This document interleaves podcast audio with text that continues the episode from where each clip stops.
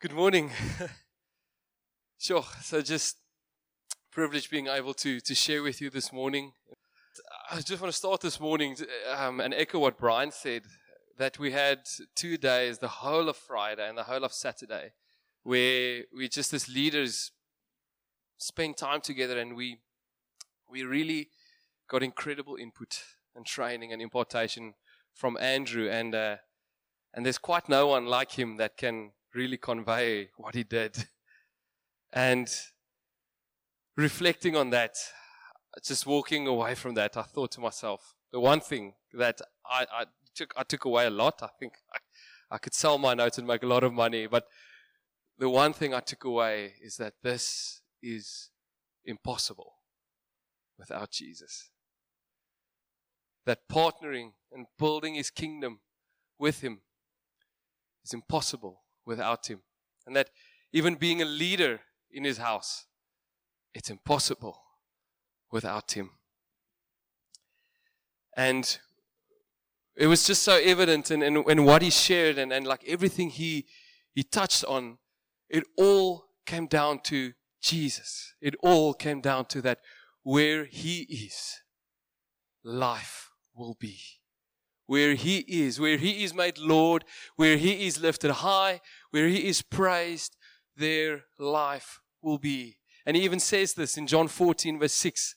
And He says that I am the way, the truth, and the life. He is the way, the truth, and the life. So even what I share this morning, I pray that we would see Him.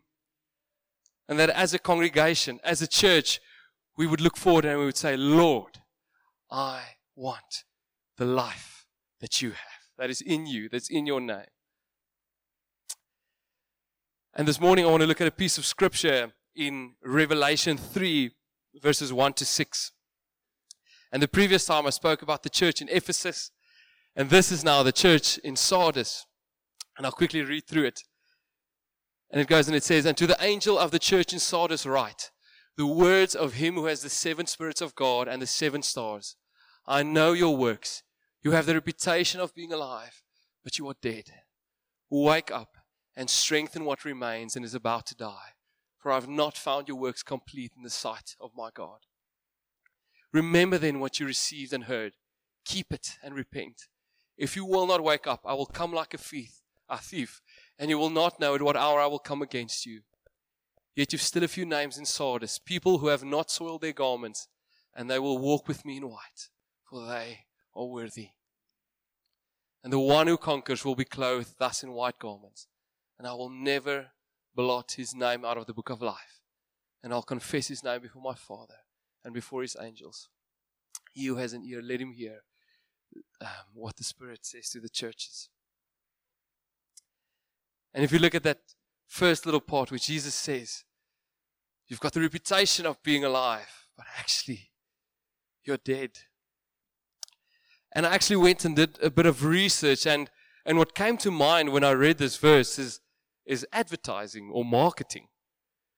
Because oftentimes you'll receive a product or you'll receive an advertisement, and on the outside it'll look amazing, but actually how it functions and, and how it works is actually not what is shown. It's not what is shown in the advertisement. And we see this in, in churches across the globe each year that they, they take time and, and sit and strategize. Okay, cool. How are we going to sell ourselves? How are we going to make what we preach palatable? How will people see us? What color should we use? How long should our videos be? And, and, and we even use resources like this as a church. And it's, it's incredible to use that. But it's incredible to see how much effort goes into times like these. And I was privileged enough to work on the um, the Josh Gen Live team for a while during COVID and just helping out and serving there and carrying the camera bags and and heavy stuff and and it was just incredible to see how much effort goes into advertising, into portraying something. And I actually went and did a bit of research on my own now, just to see what is out there, just to see how some places or churches actually advertise themselves and and I've sent a few pictures to Yanni. Thank you, Yanni, for being awesome on AV this morning. Um, and these are actually, some of them are funny and some of them are real. so this one is actually a real advertisement. This is like, give me a spouse or I die. It's not a bad thing. Next one.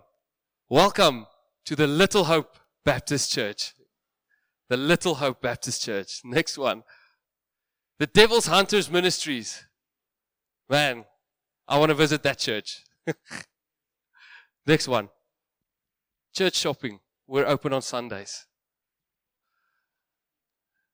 And then, the hipster Jesus loved you before you were cool.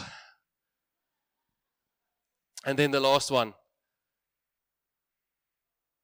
Yeah, what's missing? You are. Oh, and there's one out. Yes, this one hit me.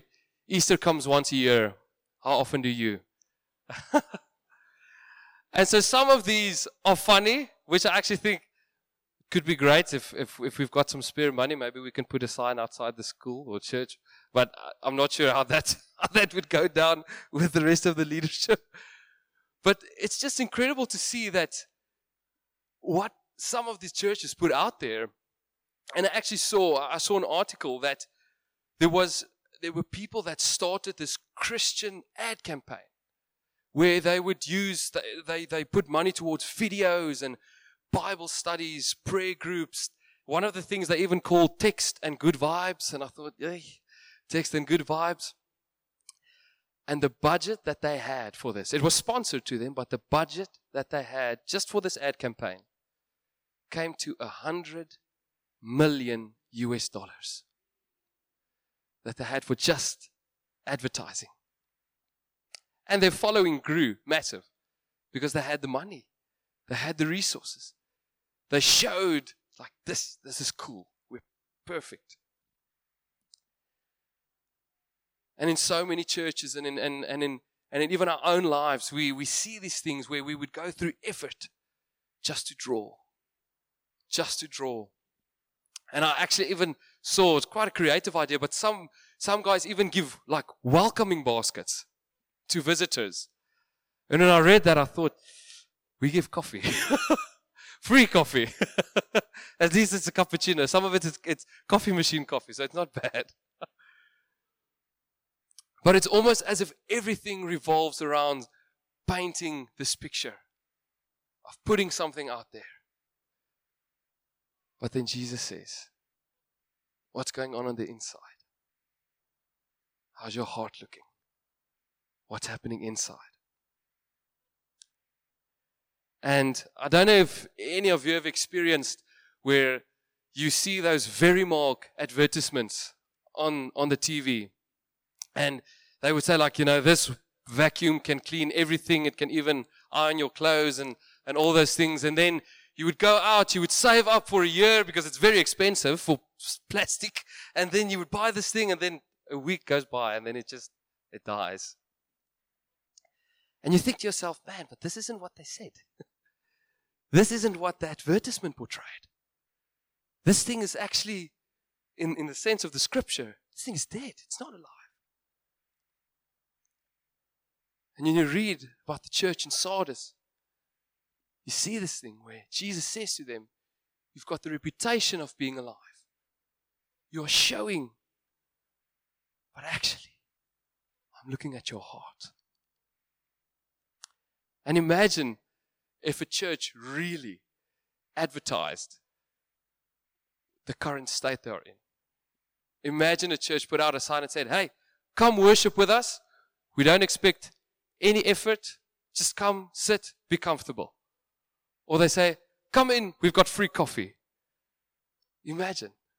Imagine the result. We need Jesus. we really need him. And it's something that I realized just over this weekend is that yeah, I cannot walk this out with, without him. And as we go, I want to look at the verses verse by verse in, in Revelation. If we can put up the first one, Revelation 3, verse 1, where Jesus says, and he speaks and he says, um, oh, excuse, I've got it here as well. Uh, yes. Um, I know your works You have the reputation of being alive, but you are dead. And here Jesus is addressing the current state of the church in Sardis. And it's actually interesting to know that Sardis at that time, the city, was one of the most well defended and protected cities in the region. And it actually, financially, it was doing great. It, it, it's almost as if it had no lack. It had, it, it um, the scholars said that it built up this good reputation on the outside that it, it was almost like the place to be was Sardis. And then Jesus said, but spiritually, there was no life. There was, there was spiritually, the, the spirit was lacking. And I thought about an avocado when I read that. Have, have any of you ever bought your, your the avo and it's so green and soft on the outside and then you're ready to eat it to whatever you eat it with. You open it up and then on the inside it's like brown, this myth. It's, it's just, it's sort of like, hey, I wasted 30 rand for this avo. But it's sort of this picture where Jesus says, this is the reputation is on the outside, it's green, it's alive. But on the inside, it's myth. It's dead, it's lifeless. And I actually think, I believe that this church can be a great example for us. Just of what the Lord is showing us, almost like a caution of a warning, what could happen if we do not allow His Spirit to move, if we do not allow Him to be Lord. Because he says, he says in his word, he says in 2 Timothy 3, verse 16, he says that all scripture is God breathed. And it, uh, yeah, 2 Timothy. All scripture is God breathed um, and profitable for teaching, for reproof, for correction, and for training in righteousness. So I think we can use this. Can use this church's example. It's okay, cool, Lord. Show us how. How can we not do this? How can we learn from this? And I think it's, it's good to almost ask the question of how, how does a church look, uh, looks like that is dying? What, what are the signs of, of things that can maybe bring death or, or even the causes of death? And I've got a few, I've got four points there. There are a lot, but these are sort of standouts as when a good reputation matters more than a bold witness for Christ. When religion takes the place of relationship, when convenience and comfort overrule sacrifice and faith, and when tradition has a louder voice than the Spirit of God. And these things should be an example to us, not just as a church, but actually as individuals in our own lives. As we look at our own lives, because the church is a whole, but we are still individuals in the church, running together, running, each running his own race. And I think we can draw from this individually and say, okay, Lord, search my heart. And actually, one, one writer even called the church in Sardis the perfect model of inoffensive Christianity. The perfect model of inoffensive Christianity. And another writer said, But how did this happen at Sardis? And he wrote and he said that the church had come to the place where it lived before men rather than before God. And it was more anxious in all probability about the reputation in Sardis rather than their reputation in heaven.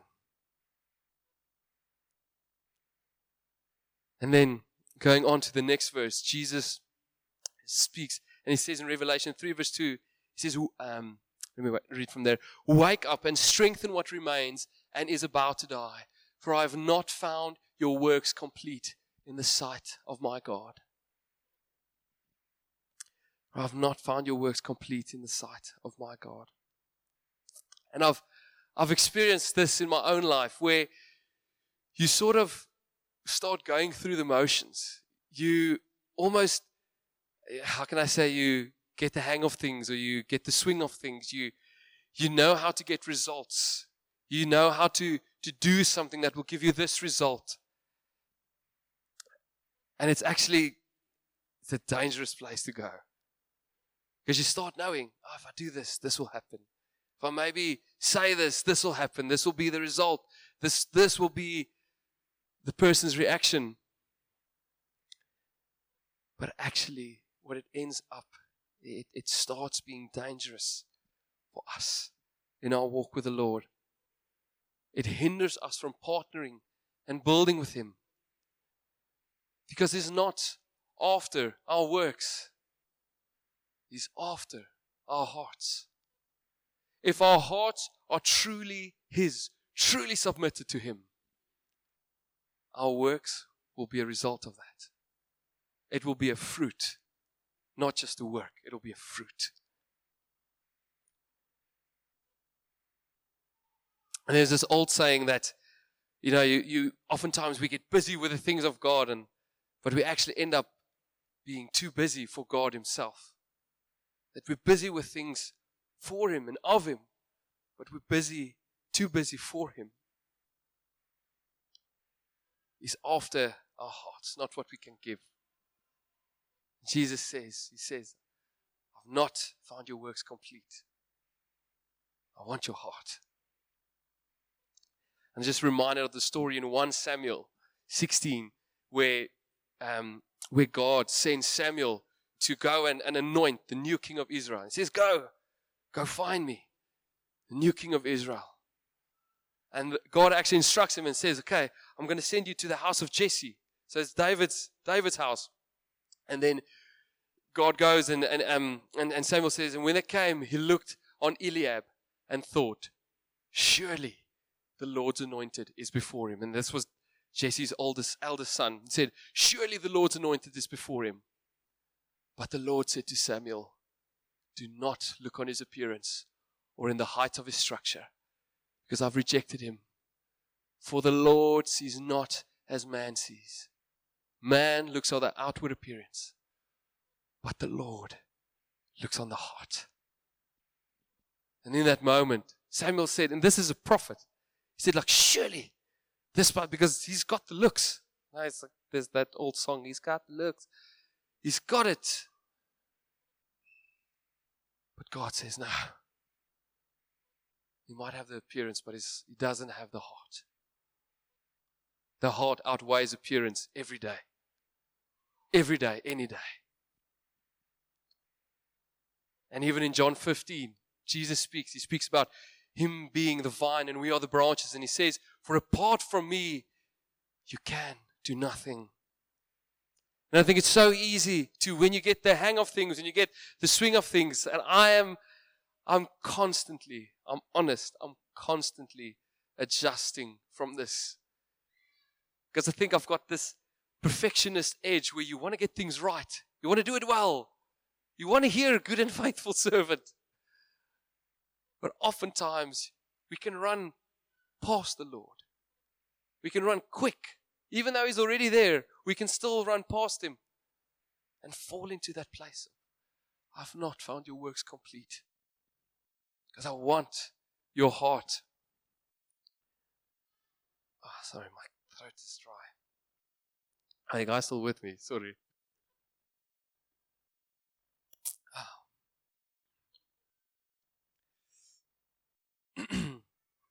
he wants our heart. And then he goes on in Revelation 3, verse 3. and he says, Remember then what you have received and heard. Keep it and repent. For if you will not wake up, I will come like a thief, and you will not know at what hour I will come against you.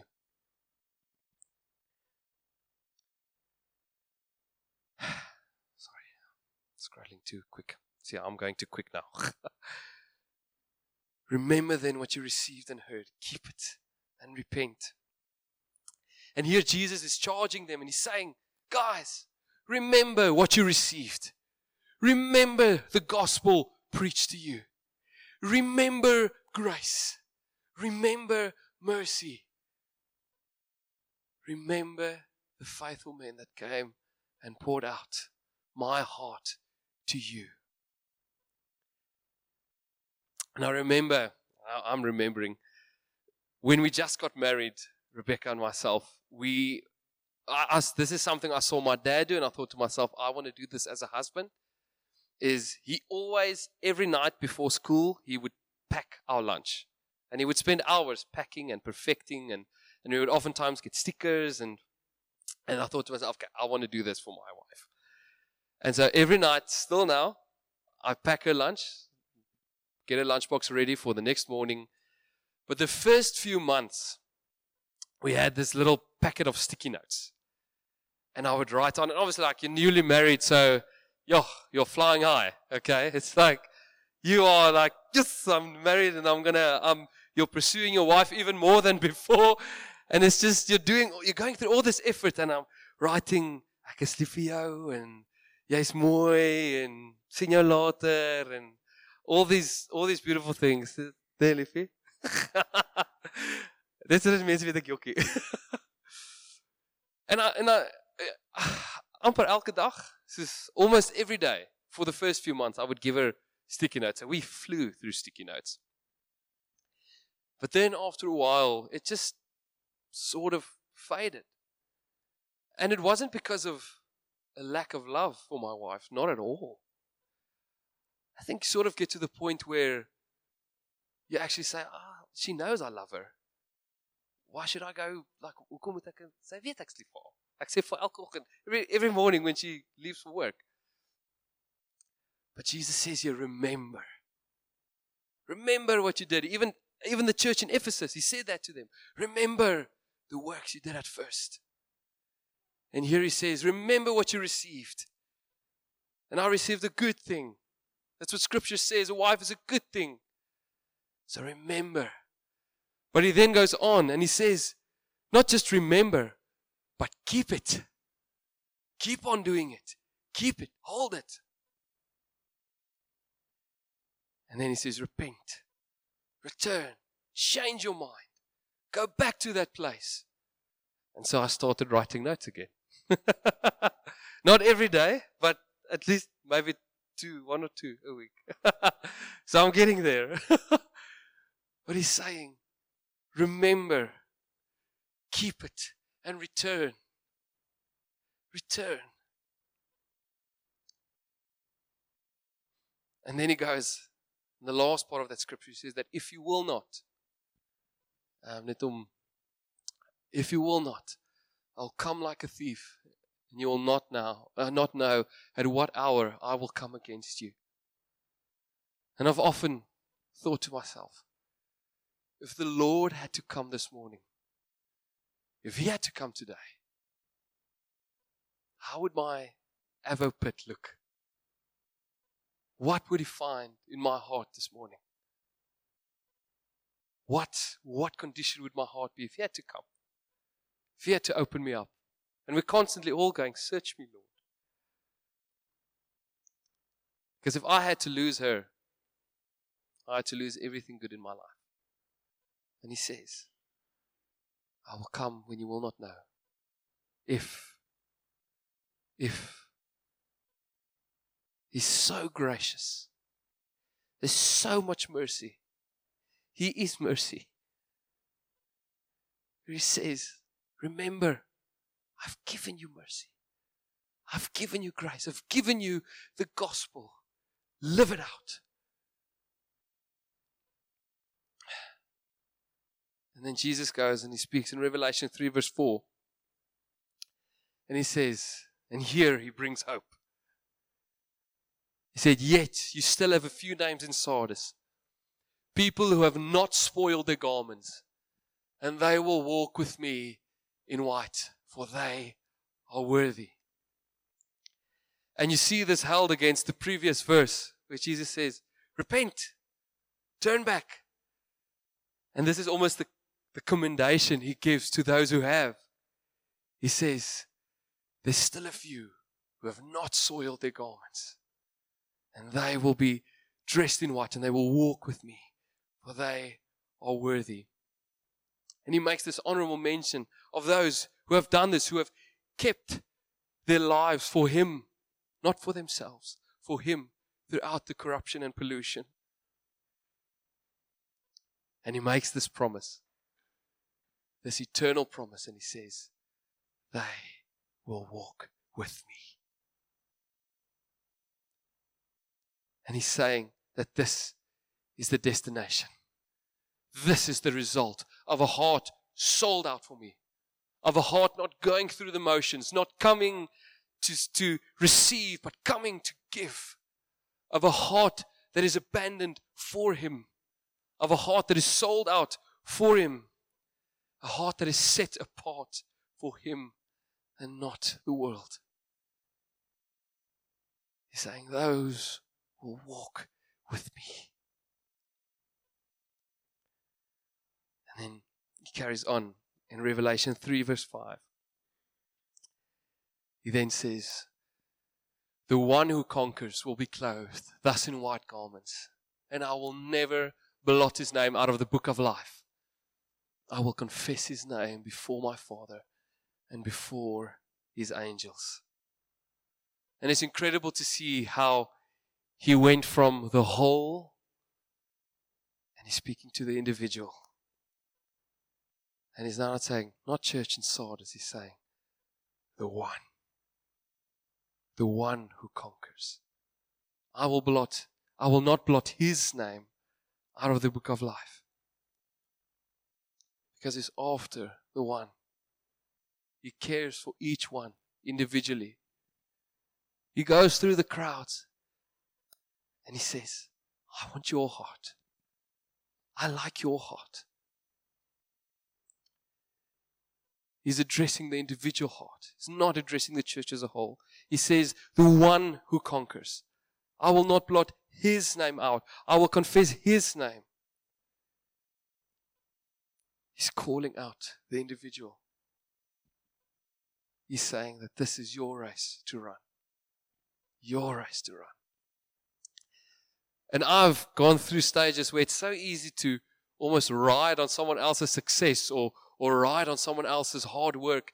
And in the one sense, in the biblical sense, it's actually an honor to be able to do that. You know, if we see what leaders before us have, have broken open, we are walking in, in the faithfulness of certain men. But on the other hand, Jesus is saying, the one who conquers, it's your race to run. You still have to contribute. You need to participate. You need to give of yourselves. I want your heart. I've not given you someone else's heart. I want your heart. And we're each called to give, to contribute. Each called. In, in whatever way that may be. Whether you've been here six months or six minutes. Each person brings what they have before the Lord and says, Lord, here I am. And what even what Brian shared, just of that lady that poured out all she had. All she had. And Andrew used it as an example as well. All she had. And in some of our families, we all have different families and Afrikaans and English and some of us may have like uh, an uncle or an aunt or someone that's that's maybe unsaved or does not know the Lord and and they know that you are saved. So they will then often go when when they speak to you, they would almost put you on this pedestal and like, "There's a kerk mens," and and when you would speak about things and and you would greet them, and they would actually afterwards say, "Ach, but maar my part ook," or they would say, "Says, I'll pray on my behalf as well." And they, I, I, I won't pray on your behalf, I'll pray for you. but it's this thing of like, there's no laziness in the kingdom. is each one has been given a race to run. And Jesus is saying, saying that the one who conquers, I'll confess his name before my Father. And he's not saying this as like, just like this impossible thing. He's saying, like, listen, Remember the gospel. Remember grace. Remember mercy. You will conquer. And I'll confess you before my Father and his angels. Each part of the body works together. We need every person in this congregation to work together. We need every person in Josh Gen to work together to the best of their abilities. The church is not built upon individuals. It's built by individuals working together. And Andrew always says that if one person hurts, we all hurt. If one person wins, we win. And Jesus is saying, Come, conquer. Conquer as individuals. Because if you win the battle that you are facing today, if you pass the test that you are facing today, we are better for it. Every person. And just as I draw to a close, I came across this poem of a, of a guy called C.T. Studd, uh, or Charles Thomas Studd. And he was this British missionary. Sorry, it's quite a long one, so I just want to just want to hydrate. hey. And I'm going to read it for us. Sorry, Jani, ek het dit nie vir. So, I'm going to do my best to um, read English in Afrikaans. So, um, and I want to end with this and then, and then go into something. And, and this for me was just this example of a life poured out for God of a life that wasn't just alive on the outside, but a life that was alive on the inside. And that's just what he says here. Oh. So I'm going to read it for us. Two little lines I heard one day, traveling along life's busy way, bringing conviction to my heart, and from my mind would not depart. Only one life, twill soon be past only what's done for Christ will last. Only one life, yes, only one. Soon will its fleeting hours be done. Then in that day, my Lord to meet and stand before his judgment seat. One life, it will soon be past. Only what's done for Christ will last. Only one life. The still small voice gently pleads for a better choice, bidding me selfish aims to leave and to God's holy will to cleave. Only one life, which will soon be past, and only what's done for Christ will last. Only one life, a few brief years, each with its burdens, hopes, and fears. Each with, it, with its clays I must fulfill, living for self or in His will. Only one life will soon be past. Only what's done for Christ will last. When this bright world would tempt me sore, when Satan would a victory score, when self would seek to have its way, then help me, Lord, with joy to say, One life will soon be past. Only what's done for Christ will last. I'm almost done. Give me, Father, a purpose deep, in joy or sorrow, thy word to keep, faithful and true to whatever strife, pleasing thee in my daily life. Only one life will soon be past. Only what's done for Christ will last. Oh, let my love with fervor burn, and from the world now let me turn, living for thee and thee alone, bringing thee pleasure on thy throne. Only one life. You guys get that part. And then the last two. Only one life. Yes, only one. Now let me say, Thy will be done. And when at last I hear the call, I know I'll say it was worth it all. Only one life will soon be past. Only what's done for Christ will last. And then he ends. Only one life. Will soon be past. Only what's done for Christ will last. And when I'm dying, now happy I'll be if the lamp of my life has burned out for thee. If the lamp of my life has burned out for thee. And he went through his own struggles and he went through his own things he was such a pioneer with missionary and evangelism work. It was just something that he saw. That he said, Lord, I don't want to be dead. I don't want to be dead inside. I want to be alive, outside and inside. I don't want to let my works speak of you. I want to let my heart speak of you. My works will follow. Our heart always overrules our works. It cannot ever replace. Cannot ever replace anything.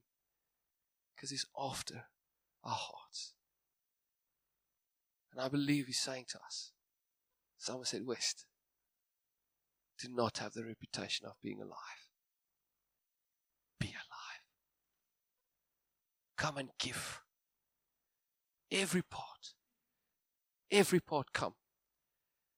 And I've come into congregations and and I feel that uh, this is not on my notes. It, it won't ever be on my notes, but I've oftentimes held back. Where you've got this sense of false humility and you say, like, no, maybe someone else will pray or maybe someone else will do it, but then no one does it. And in that moment you think, ah, Lord, I'm not conquering. Not conquering. You come in and I've done this where they say, can the leaders just come and pray for someone? And then you would open your eye and you think, like maybe someone else will pray. But actually, a heart that is alive would go and say, Lord, I do not know a word of scripture, but man, I'll go and pray. I'll go and say anything just to pray for this person. When the worship starts, and this is not to put up a show, a heart that's alive will say, Lord, let me be in front. Let me be on stage. And it's not for the sake of being in front, but it's that place of living comfort and saying, Lord, everything, everything is yours. This comfort is not mine. Seek discomfort. I feel He's calling us. But He's calling the individual heart first, not the church. He's calling the individual heart first. If He's got the heart, man, the church will flourish. If he has the heart of the individual, the church will flourish.